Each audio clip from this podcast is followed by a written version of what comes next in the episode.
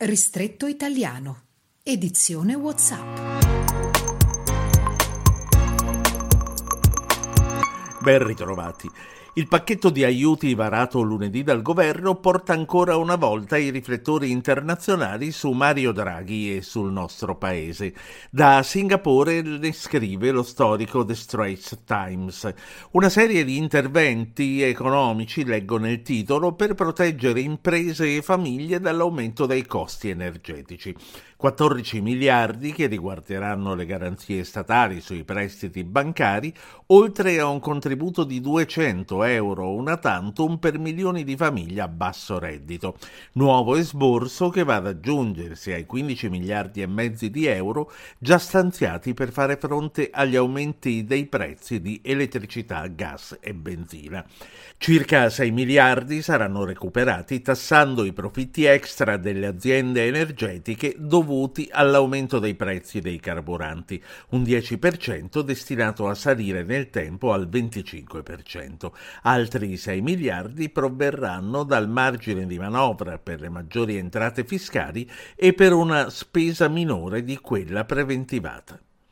La Commissione europea insiste nel raccomandare a tutti i media dell'Unione di non farsi portavoce della propaganda russa.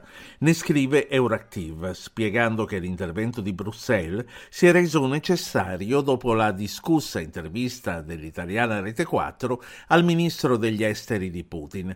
Parlando al conduttore Giuseppe Brindisi, Sergei Lavrov ha definito fake le notizie sul massacro di Bucha, citando poi presunte origini ebraiche di Adolf Hitler per arrivare a citare Zelensky che ha le origini ebraiche vere di filo nazismo.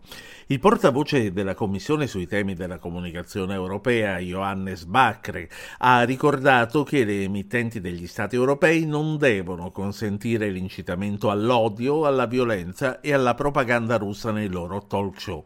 Il 2 marzo scorso l'Unione Europea ha temporaneamente bandito i canali russi di Sputnik e di Russia Today. E grande il disappunto anche in Israele, come riferisce il canale internazionale di ANSA, tanto che l'ambasciatore russo a Tel Aviv è stato convocato per chiarimenti.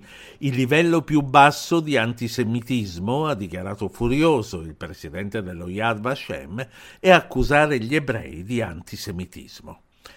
Altri 480 posti di lavoro tagliati a Mirafiori entro l'anno in corso, secondo un accordo firmato fra Stellantis e tutti i sindacati, tranne la FIOM CGL.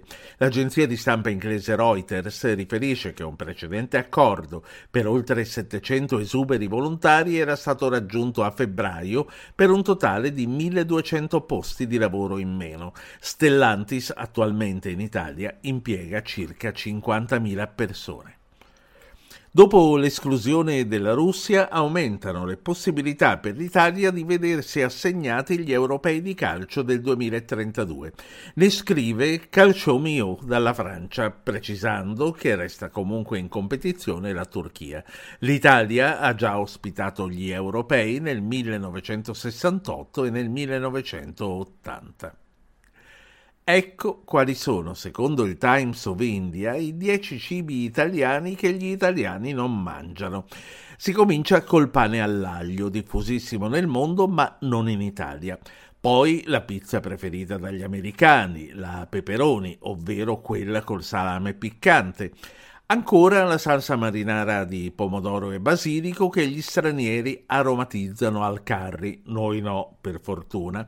E via con i bastoncini di mozzarella impanata e fritta, roba americana che gli italiani spesso non hanno nemmeno mai sentito nominare, le fettuccine alfredo piene di panna che noi rarissimamente usiamo, la parmigiana di pollo dove il pollo sostituisce le melanzane, il condimento italiano per le insalate, nel quale per condire le verdure all'olio vengono aggiunte erbe e spezie di ogni tipo, compreso un po' di zucchero, e la pasta con le polpette. Quella però a me piace molto, forse non sono del tutto italiano.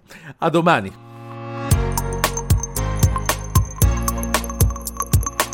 Ristretto italiano di Ruggero Po.